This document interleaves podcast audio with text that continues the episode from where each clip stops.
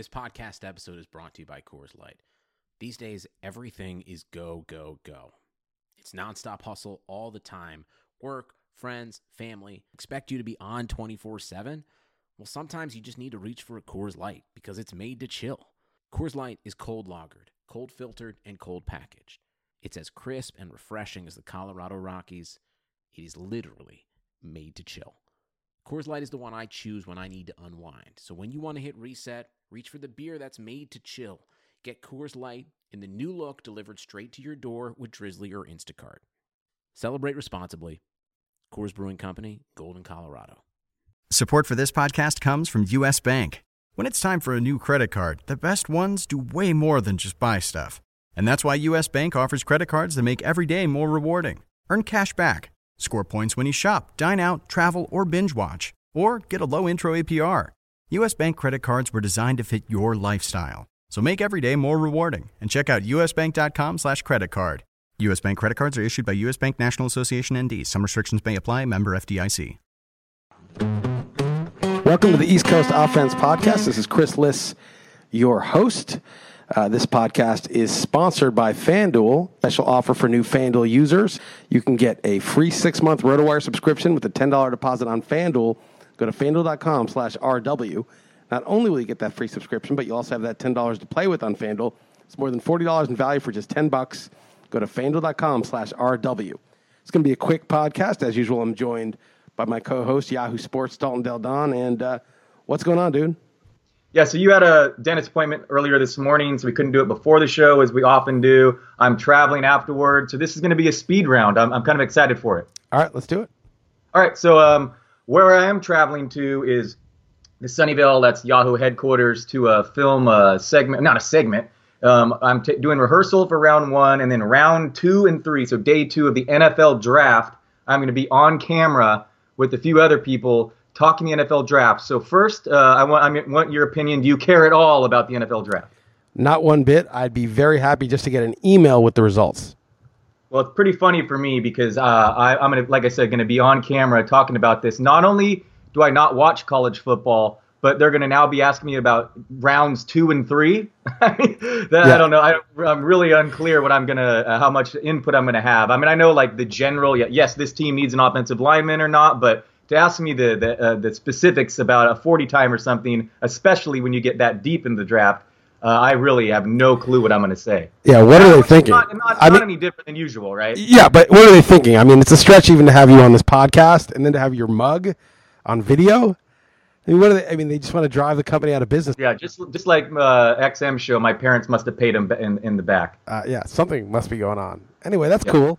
Just relax. Yeah, no, don't, don't, uh, you probably be nervous, but don't even think about it. Just relax. You just you just talk. Nobody gives a shit. It's not like you're like operating on somebody's brain. You know, like if it goes wrong, it's like, oh, that dude was stumbly during the Yahoo, one of the 500 draft live yeah. commentaries that are online. Like nobody cares. No, I hear you. It is intense though. Like you go in a makeup chair before, and there's like really yeah, yeah. bright lights, you know, and there's like they, they act like it's a big thing, but it's not a big thing. Just relax. Don't think about what you're going to say. Just say what you're going to say. okay, that makes sense. All right, I'll take your I used advice. to be really nervous. I used to do ESPN uh, news back like 12 years ago. I yeah, with Michael Kim, right? With Michael, Michael Kim, Kim was, was the host on some of them. Linda Cohn, Brian Kenny hosted one. And I'd be so nervous, and I'd be in the dark room with the camera pointing at me, and I'd be hearing like some really famous person, like Gregg Popovich, would be on before me on ESPN News, and he'd be chatting away calmly with the host, and they'd be kind of like making jokes with each other, and I'd be like sitting there like in my suit, like shitting my pants, like in the dark room, being like, "Uh oh, like I got to go on next, like I got to here's what I'm to say," and I was like going like rehearsing in my head, I'm to say this about this player, and I got to remember to say that about that player, and I was like so nervous and like when I got used to it and better at it, I just realized like just keep your head free. Like you're talking to somebody, you know the topic, you did your studying. You don't know the topic, so it's worse in your case. But you know you did whatever studying you did. Like you know what you know, and then just like keep your head clear. Like if like right now you don't know what I'm going to ask you or say to you. You're not like rehearsing how you're going to respond. You probably are because you're such a coward. But I'm saying most people wouldn't be rehearsing in a situation what they're going to respond to me. I'm certainly not rehearsing what you're going to say next, or and you just let it flow. So you just do the same thing. It's hard to do, but like once I realized that was the case, it was much more enjoyable to do those things. Okay, all right, done. That's that's that'll I'll enter with that strategy yeah. for sure. Keep it blank. All right, Okay. Next, um, are you following, or how close are you following the uh, NBA playoffs? Not closely at all. As I said, Dre comes on once a week on the show. I Google like what's going on. I saw the Cavs and the Warriors swept. Uh, it just seems so likely that those two are going to meet in the finals, but you know, you never know. So over the last uh, LeBron's last five first round series, guess his record. Well, five times like twenty and one or something like that. Twenty and zero. Oh. Twenty and zero. Oh. Ah, well, good, good for him. Pretty, pretty crazy though, right? I mean, that that is pretty nuts. Yeah, uh, it's, it's crazy. But I mean, think about who he's been playing against. It's like East. Like there's never the eight seed's just not ever anybody good. Right. No. Uh, yeah. Rarely is there a two seed, or even a one seed this year is shaky. But yeah, right. no, I, I, got you. But that's still a pretty, pretty, pretty nutty stat. I know one other uh, NBA stat uh, I want to throw at you. So in Game Five of the the Thunder and Rockets, yep, Russell Westbrook was plus 12 in 42 minutes, and OKC was minus 18 in six minutes with him on the bench. Right. Well, that was like a strong case for MVP. I mean, they already voted, but um, Harden has a really good case. Trevor Ariza, you ever uh, see the Players Tribune? Yeah, we talked about it. Like Richard Sherman had a post. First of all, yeah, they must have a really good editor because there's no way those like 25 year old athletes are writing as well as they all do. Like Dion Waiters had a, a really good po- like they're all so polished the writing. Yeah, I heard to read. I heard that Waiters one is a must read actually. It's pretty good. I mean, it's not like you know, it's good. I mean, it's definitely good. It's not like as mind blowing as everyone's saying. I can see why everyone thinks it's cool to like that, but it's it's all right. But when I was done reading that one, because people were raving about it so much, I saw Trevor Ariza making the case for Harden for MVP, and I thought that was actually really good. So that was worth reading. And, and I, Dre already thought that Harden should be MVP over Westbrook, and after reading, listening to Dre, who I really trust on these matters, and then Ariza making his case, uh, I would also vote for Harden.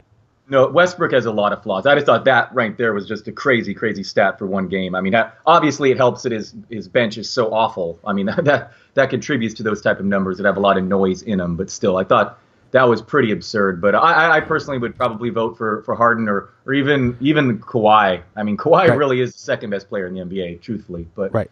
Um, all right, let's go to the let's go to talk a little baseball next. Um, this is obviously. How's your uh, lead in uh, friends and family that you boasted about so much last week, and how I was going to owe you five hundred bucks?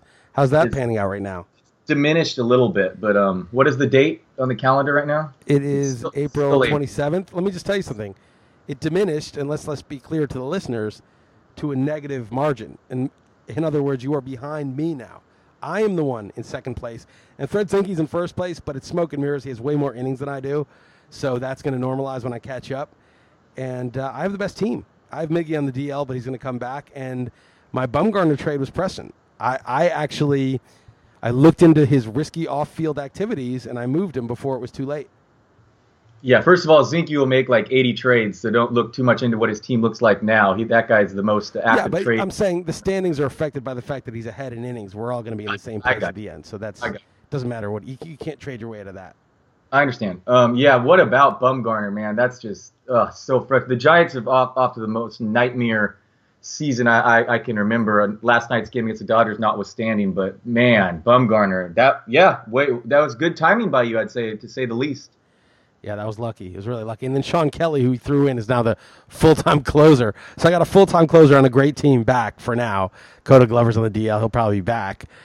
And I got Kershaw. And I got Jason Kipnis, who was hurt at the time and looks to be perfectly healthy. So that was a good deal.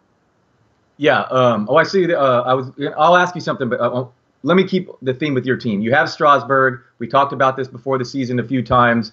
Um, you know the the whole you know will his BABIP lower and, and, and will these these numbers uh, how long can can Cueto you know his beat his FIP you know do you know that Cueto right now has given up six homers in 29 innings? Yeah, I look. I mean, I love Cueto. I think he's a great pitcher. I think all that stuff about him beating the FIP is legit. But the the thing, the reason why I liked your side of the argument over Pianow's is that all that stuff was built in. Strasburg's failing to meet his FIP was built into his draft slot, as was Cueto's beating it. Right? Those, it's not like people were looking at the FIP and drafting them accordingly and like, oh, what great value because Cueto's going to beat it. No, they so there was only upside for Strasburg should he come closer to it, and only downside for Cueto should he come closer to it. It was already priced in. Their track record of being better than their peripherals or worse than their peripherals was priced into their slot. They would never have been back to back or in, around the same box. You wouldn't have put those two guys in the same box based on peripherals. Strasburg would have been way ahead. The fact they were in the same box meant that stuff was largely priced in.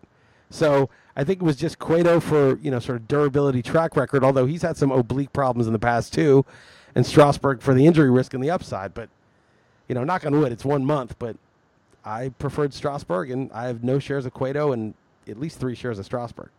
Yeah, I just thought that was interesting about uh, the whole FIP thing and because the guy, one of his things is prevention of homers. That's one of not only you know well, holding base I, I think in, in, in that park he'll unless he's shot, unless he's just throwing too many pitches and it's you know he's going down the Felix Hernandez path or whatever. I think he will not allow a lot of homers. You know, with that well, as his home park. I think it'll normalize as, as, as well. But man, um, uh, it's just a brutal I was excited for the Giants this season, and, and Bumgarner. I don't know, man. It sound an AC joint, and you're throwing well, shoulder. Yeah, awful. that would, it would be truly tragic if he was never the same afterward. Like, yeah. is a guy who never got hurt actually pitching, right? Pitched. Oh yeah, never spent a day in the DL. Five innings the day after he pitched before in the World Series Game Seven, the highest leverage, the highest pressure, the highest adrenaline. They thought, can he go one if needed? He went five and got the win. Bounced back the next year better than before. So the velocity was up this year. So this was sort of an indestructible kind of guy, and for him to get hurt doing something like that, uh, it's just it would be tragic if he weren't the same. Yeah, no, people went crazy when Randy Johnson came in Game Seven, a day rest, or, or and he threw like two thirds of an inning, and yeah. Bumgarner five innings on the road, no, as was, you said, the highest highest stress. Bad. Well, that game last night, by the way, the Giants came back against the Dodgers. Uh, uh, uh, Mike Morse pinch hit home run off a guy who had only given up one hit all season. It was Morse's first at bat of the season, which is pretty pretty sick to beat the Dodgers that way. So the obvious question is, and I'm sorry if you've been talked about, I'm sure you talked about it ad nauseum on XM, but Eric Thames, what what are you making of him, and, and where would you take him in a draft if you held one right now? All right, you obviously assuming he was healthy. You obviously didn't hear the audio clip on uh, from XM that I retweeted that I tweeted out yesterday. We got into it. I said I would not trade Encarnacion. I would not trade him for Encarnacion or Nelson Cruz or Robbie Cano. It would take Freddie Freeman, Joey Votto, Anthony Rizzo to get him from me. Okay, that's where mid second round basically is where I have him, mid to late second, and I don't have any shares. I was obviously talking him up, and we were talked about on this podcast. So, w- what would Trout do in the KBO? Would he have beaten Thames' numbers? Probably not. Like all the stuff, but I was such a coward. Like normally in life, you're such a coward, and it's so disgustingly laughable and horrendous and embarrassing at the same time. But in this instance, I was the coward, and I quote intended to get him in like lots of places. I even uh, how over would the friends and family league be if I took him instead of Jackie Bradley like I intended to before I bitched out. Uh, it was just the dumbest thing I've ever done. So it's really painful for me to see this every day that I have him nowhere, even though I kept saying, "Oh, I'm going to get him," and I just didn't do it. And I said to Jeff on the radio, I said, "There's the question is merely one of two things. He's either very good, meaning 30 to 35, 290, or he's great, meaning 40 plus, 300 plus. To me, that's the only question left. And I hope that he's just merely good and passing on him in the 12th round or the 9th round of friends and family, whatever, is just a, a normal mistake and not a devastating mistake where you're, you're getting a first round guy in the ninth or 10th or 12th and you wanted to get him, but you thought, oh, I'll wait another round just to get better ADP value or whatever cowardly reason I had, and I'm fearing that it might be the latter. But I'm hoping he's just ordinary good. I think it's established beyond doubt, given the magnitude of what he's done in this sample, and then you throw in the KBO to bolster it. It's a large sample over four years now. That this guy's very good. I totally agree. Uh, barring this latest little hamstring issue isn't a, isn't right. an issue uh, lingering, but the walks are there, 16 already. The park we talked about, like it's like the best for left-handed power um, I'm totally a, a buyer, and I, I, would even argue a late first round pick. Frankly, I mean, right. I, I, think I, I, think he's just a monster, and he's going to continue to be. So, so if you have Freddie Freeman and I offer you Thames, you pull the trigger. I, would probably I'd prefer Thames. Yeah. Okay. Um, it, it is. It is. Pull the trigger. Yeah, I had Freeman ahead of Votto entering the year, so yeah. Okay. I, Rizzo, Rizzo for Thames. Who do you take? Now we're getting close. Um, I'd probably. Rizzo's got four steals. I was I was shitting on Rizzo this preseason. I were. He's running now, so that that changes that.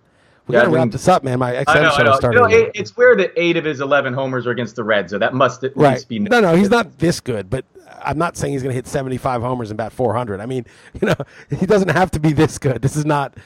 What you need to do is destroy the bad pitching and accumulate massive stats, and then be decent against yeah, know, people, good pitching. No, no, no, one destroys bad pitching this way and gets overwhelmed by good pitching. That right. that that's right. not happen. But that's so no, he's uh, he, he's going to be yeah. No, obviously regression All is coming. He's going to be a monster. One last question: Was the Chris Coghlan slide the best you've ever seen? It was pretty badass. I, I, have to, I give it. That was that was cool. And usually those those uh, gifs that everybody's tweeting out are overrated, but that one was legit.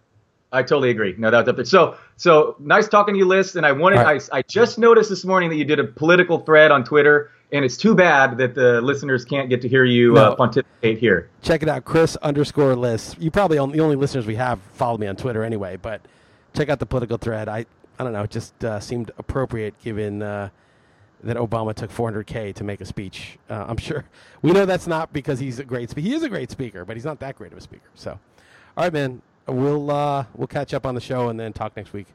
All right, later, Liss. All right, Don, thanks. This podcast is brought to you by FanDuel. There's a special offer for new FanDuel users. Get a six-month free RotoWire subscription with a $10 deposit on FanDuel. Go to FanDuel.com slash RW. Not only will you get the free subscription, but you'll have that $10 available to play with on FanDuel. That's more than $40 in value for just 10 bucks. Go to FanDuel.com slash RW.